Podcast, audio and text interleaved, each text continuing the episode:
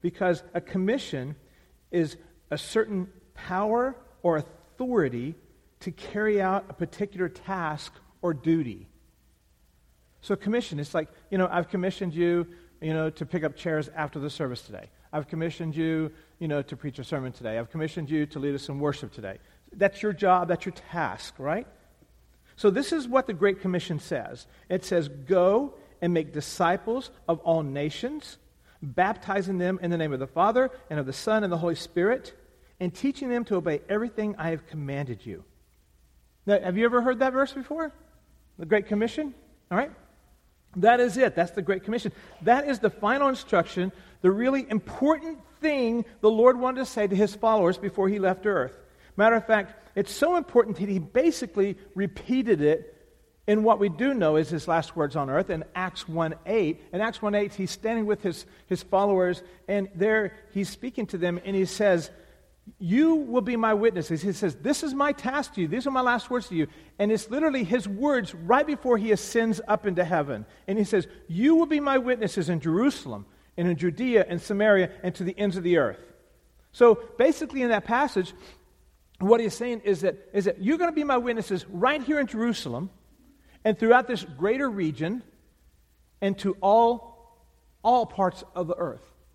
You're going to take, and what does a witness do? A witness takes what they've seen and experienced and they tell others about that.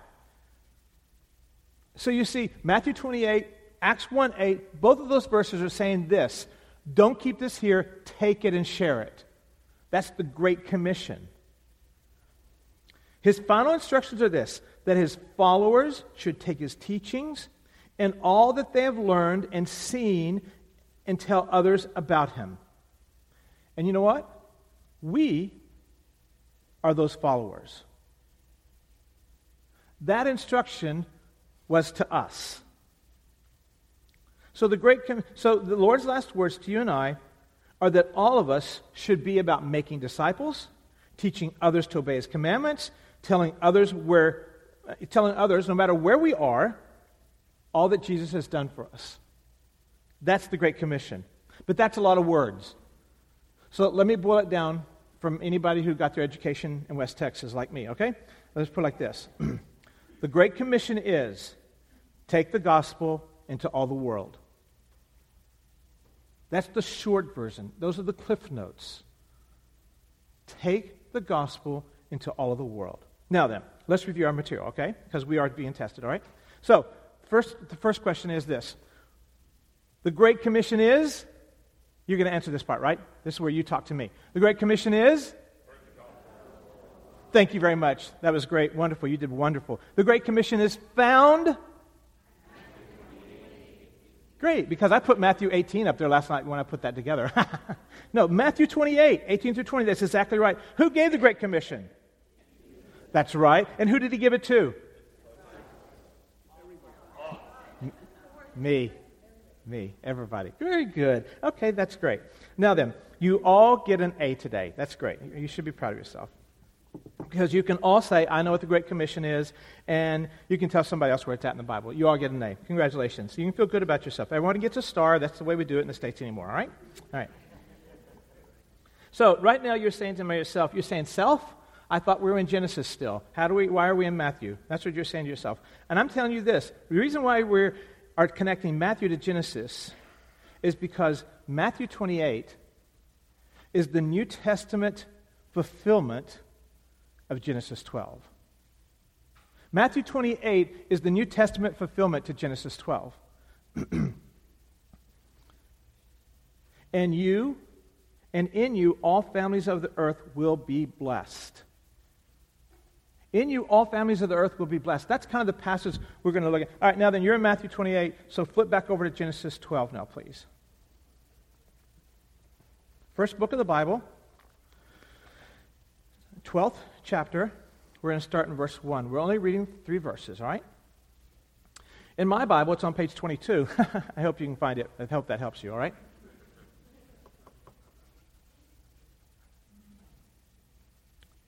Genesis 12, verse 1. Now the Lord said to Abram, Go forth from your country and from your relatives and from your father's house to the land that I will show you. and I will make you a great nation, and I will bless you, and I'll make your name great, and so you will be a blessing. And I will bless those who bless you, and I will curse those who curse you. And in you all families of the earth shall be blessed. In you all families of the earth shall be blessed. You know, people in general, um, people like me and you, just regular people, we tend to see the world in a very limited fashion. Now, some of us might be more global than others, but I mean, we still kind of, that's the, the most of us, on average, we're very kind of like this, you know? We see the world as it affects us. We think of how everything's going to affect my family. We think how everything is going to affect my block.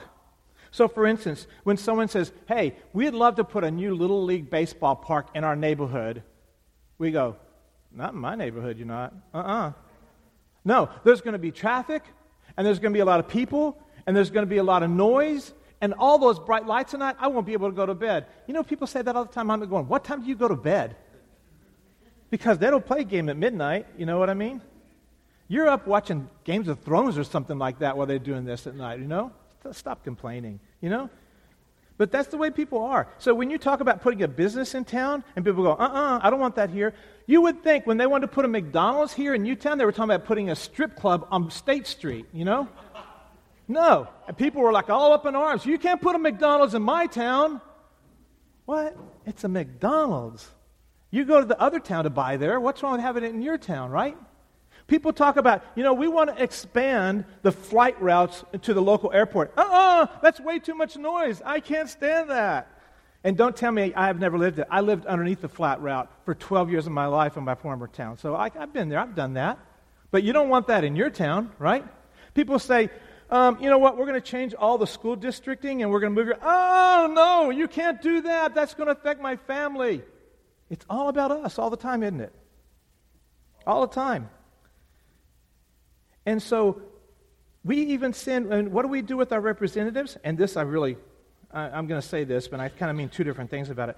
We send representatives to D.C. or Harrisburg or to Trenton, and we say, please go and represent our needs and our wants, you know, and try and get our needs met. I don't know what they're doing when they get there, but anyway, that's one case where this really doesn't work, doesn't it? Right? You know what I mean? So, um, quite honestly, it's exceptional when people are willing to set aside their own interests in order to benefit the greater good of everybody involved. And isn't that at the very heart of what Philippians 2 is? That says that lay aside your own interests and take the interests of others as being more important?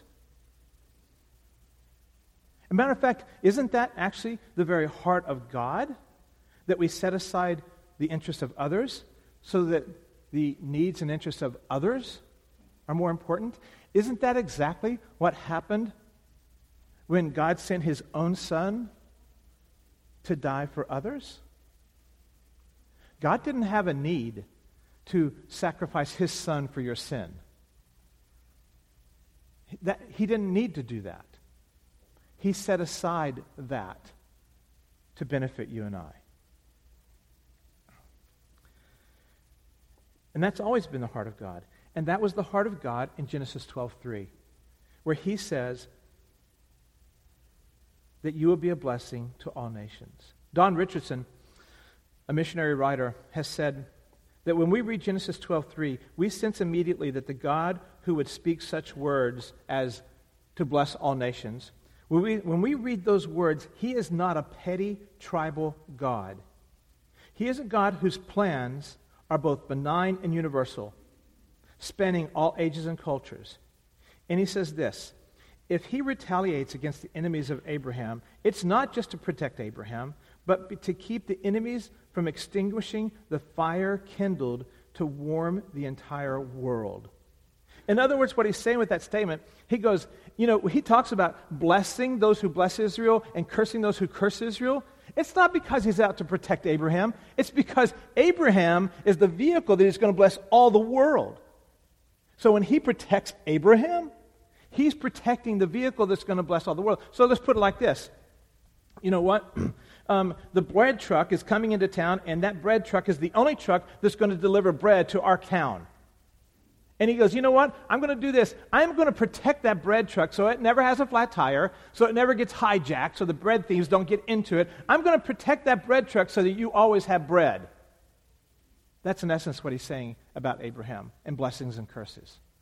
He goes, I'm going to protect Abraham because through Abraham, all the world is going to be blessed one day.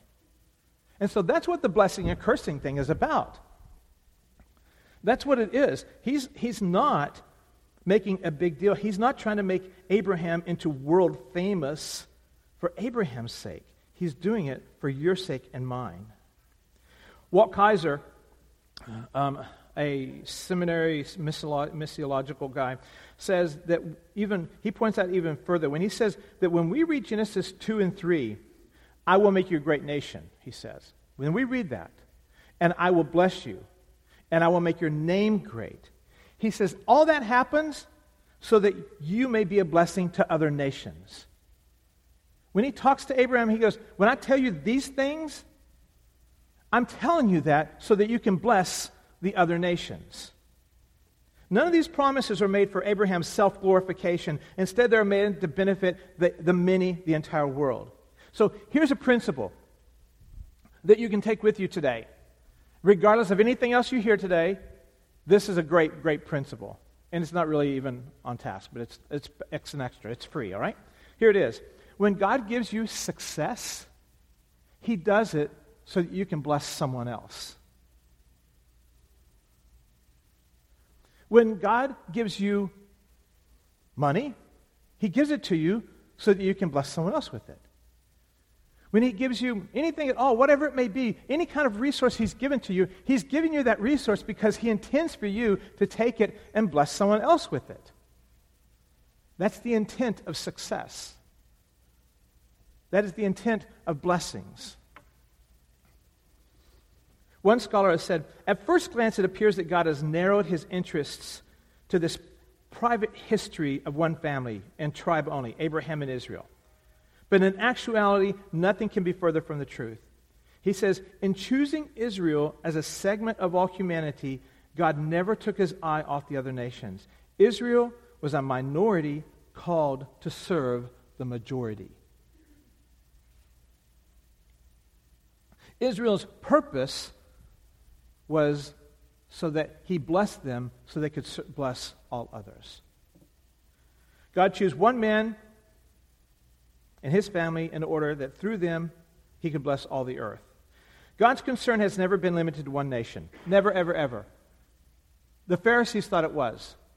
Israel in its day and time, in Christ's day and time, they thought that God was only concerned with them. When you read the Gospels, you see it in there all the time. You even see it in how Jesus gives instructions and he interacts with those he, he comes across. But it's always been for the whole world.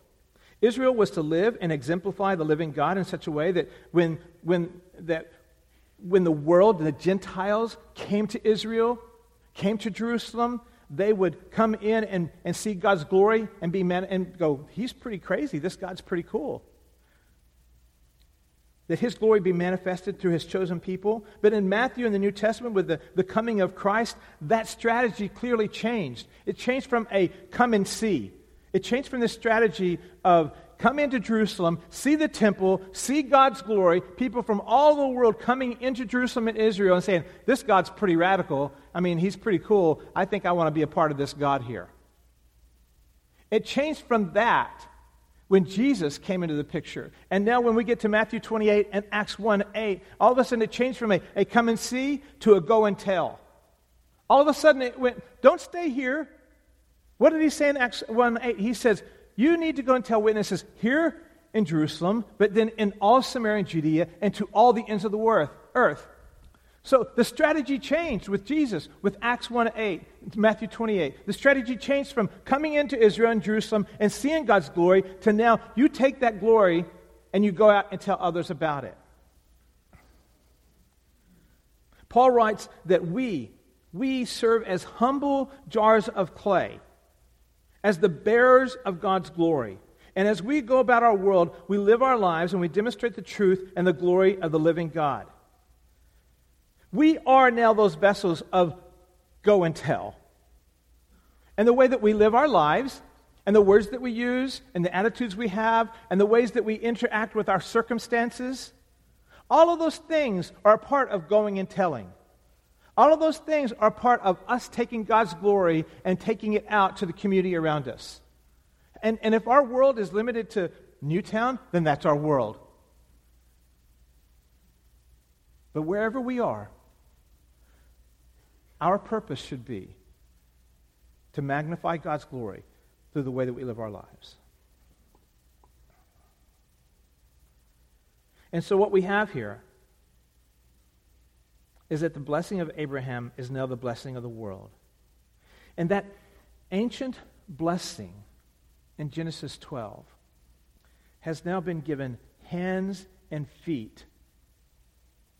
And when Christ commissioned you and I to take the gospel to the world, this ancient promise that one day I will bless all the world through you, all of a sudden in, in Matthew 28 and Acts 1, it was given hands and feet. And he says, and I will do that through you. This is how I bless the world. I'm sure that, uh, that Jews for centuries looked at this verse and went, huh, I wonder what he means by that. I wonder if that means this. I wonder if that means that. And then I looked at Isaiah and I see he's talking about a suffering servant. How's this all going to work out? I don't know how that's going to happen exactly. It's a mystery, isn't it? And then Jesus comes and goes, nah, it's not a mystery. It's Jesus inside of you and you going out to the world and telling the world about what I've done for you. That's how you're going to bless the world. That's how you're going to bless the world. And that is the blessing to all families of the earth that Jesus came to take away the sin of the world. And you and I are the messengers of that good news. John Stott, who has since passed away many years ago now, in addressing, talking about this particular phrase, all the families of the earth, he says, It is this expression more than any other that reveals the living God of the Bible to be a missionary God. It is this expression, too, which condemns all our petty parochialisms, all our narrow nationalisms, our racial pride, our condescending paternalism, and arrogant imperialism. Do you see what he says right there? He goes, when God talks about being a God of all nations, he goes, all of a sudden, it doesn't matter where you're from. And it doesn't matter what language you spoke. And it doesn't matter what color you are. And it doesn't matter what your ethnic background is or your religious background is or any of that other stuff because he's after every tongue, tribe, and nation and people group. And then John goes on further to says this line, which needs to be said in the United States and in our church and our community over and over and over again. How dare we adopt a hostile or scornful or even indifferent attitude to any person of any color or any culture if our God is the God of all the families of the earth? That's why when you hear people talk about others coming from places using derogatory and demeaning terms to describe where they come from, that's why you should be offended. And then this is the problem. This is really a problem. So when you hear a government leader talk the way that some have in our government recently, and talk about people coming from Haiti and other places and demeaning all that. And if your heart's not offended and you agree with him, then you have a heart problem yourself. Because that's not the way the Lord feels about those places. That's not the way the Lord feels about those people at all.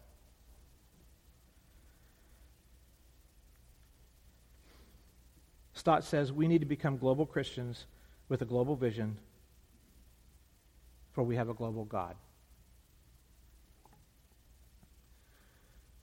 So this week, when the news broke that the Chinese government has prohibited all sales of Bibles over the internet, they had already done that in local stores. You already could not buy a Bible in brick and mortar anywhere in China. But this week, they, they managed to curtail all sales of Bibles through all the internet. So now their, their goal, and they, they believe they've done this, this week, they believe that they've been able to make it impossible to buy a Bible at all in China. When we hear that, it should concern us. When we learn that there are 110 languages that still have no Bible among them, and, that, and those languages, they're, they're spread out over 18 different nations.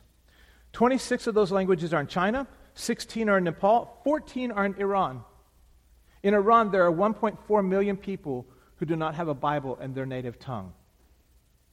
Now, let me, do you want to know why that's important? So let's just imagine that this Bible here is in Chinese. And I'm looking and I'm going, wow, this is pretty exciting news. Too bad I can't read Chinese. It's, it, there's no good news in a printed page that you don't know how to read. There is no good news in that. That's why having the Bible in your mother tongue is critical to people believing that it was intended for them. Matter of fact, and so when we hear that kind of stuff, that should concern us. When we learn that there are approximately 7,000 tribal or people groups that do not have enough Christians or resources in them to reach their own nation or their own people group without some kind of outside help. When we learn that that's the truth, and let me tell you how that translates into this. This is what it looks like 41% of all the people groups in the world are unreached. 41% of all the people groups in the world are unreached. That translates into just over 3 billion people who've never heard of Jesus. 42% of the world's population will die without Christ. That should concern us. Because we believe that Christ died for all of those people and intended to bless each and every one of them. It doesn't mean that everyone has to go overseas. You know, it doesn't mean everyone has to go and become a missionary. It means that everyone should be concerned about it, that everyone should, at the very least, be praying about it. And that if there is a time and a place where God moves in your heart to become some way actively involved in these issues, that you obey, that you go forward. It means that you're aware of them, and it means that you're praying about them. Because, see, if all of these people have never heard about Christ, then they are not going to be blessed. And that blessing is being withheld. So, let me go back to my favorite illustration. Some of you, when I say this, these two words, you're going to, I know what he's about to say. It's true, you do. So, this is the thing. All of us, all of us are FedEx truck drivers and we've been given a gospel package to deliver. And if that package was meant to go to someone someplace else for them to open it up and to read it and go, I want this in my life.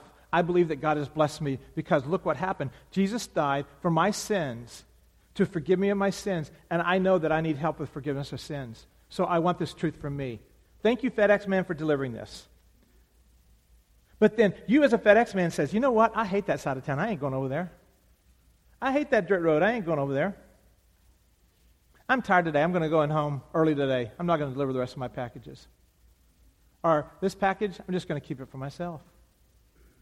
You are that FedEx man. And if you decided you're not going to deliver your package, then you have robbed that blessing from someone else. As a matter of fact, you've robbed the blessing from yourself as well of getting to do that. That's what he means when he says, Go and be witnesses to all the world.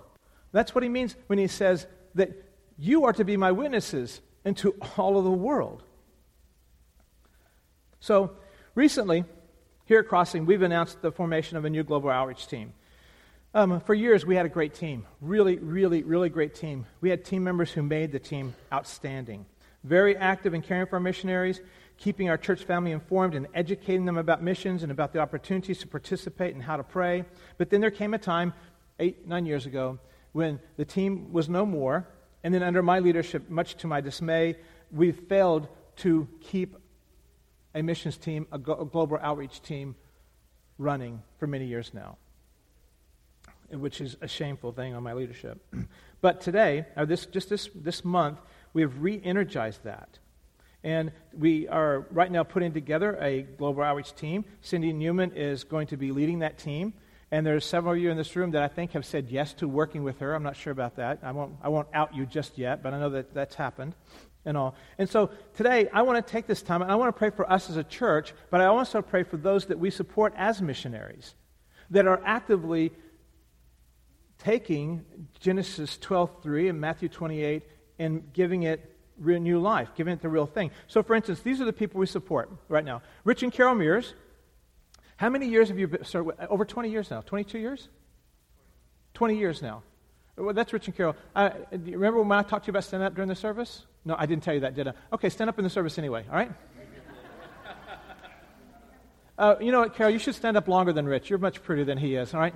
Um, this is Rich and Carol Mears. They, they served in Haiti for 20 years. They have more stories than you can throw a stone at. I mean, just crazy stuff that God did in their lives and all. They're currently serving here in the States through Ambassadors for Christ, which is a soccer ministry that uses the medium of soccer to deliver the gospel. All right? So that's, that's these guys right here. Hi. That was good. Yeah, say thank, thank them. Say thank you. All right? All right, yeah. All right? And then we have Russ and Mireille Livingston. They serve out of Marseille, France, and they provide uh, discipleship and leadership development materials to Christians who are coming out of Islam. Uh, Russ and Mireille, remember, I told you you were going to stand up today too, didn't I? No, I didn't. Anyway, that's Russ and Mireille right there. Yeah. They're, they're home for a little while before they go back to Marseille. And Russ was just up here a month or so ago, a little bit like that. Russ and Mireille both were up here talking about their ministry a little bit. Then Valerie Althouse, she's been around Crossing for many, many years. She, Valerie is the but she's the only one who's Caucasian in that picture. So the young lady there. And she serves with students from all over the world in New York City, working with international students. And the reason why that ministry is so critical is because none of those students came here to live. They came here to get education to go back to their home country. So, what would happen if you came here believing in another God, then you got here and someone like her says, Hey, have you ever heard about Jesus? And you trust Christ and you go back to your country automatically you got a missionary who knows the language, knows the culture, and can start talking about Jesus when she hits the ground. That's why what Valerie does is so critical. So Valerie works in New York City with international students up there. And then we also partner with an organization called Crossing Cultures International. Dave Nelson, he spoke here in our pulpit many times. And Dave Nelson facilitates the training of national pastors all over the world. So we support this couple right here, Robbie and Mata.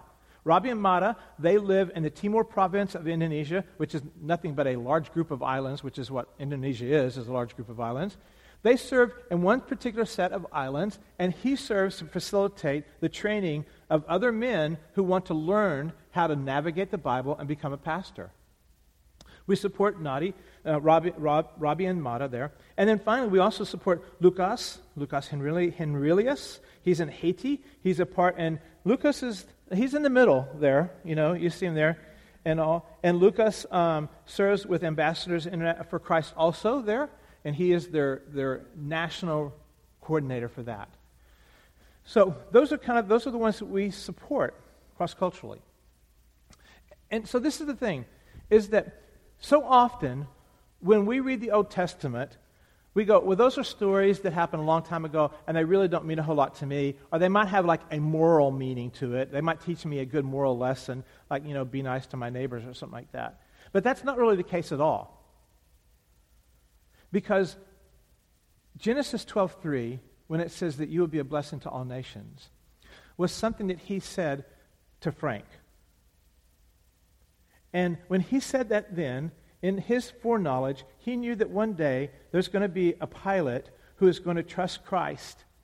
And that pilot is going to become someone who's a blessing to other people throughout his world. In essence, he's a pilot, so he really is a blessing to all the world, you know?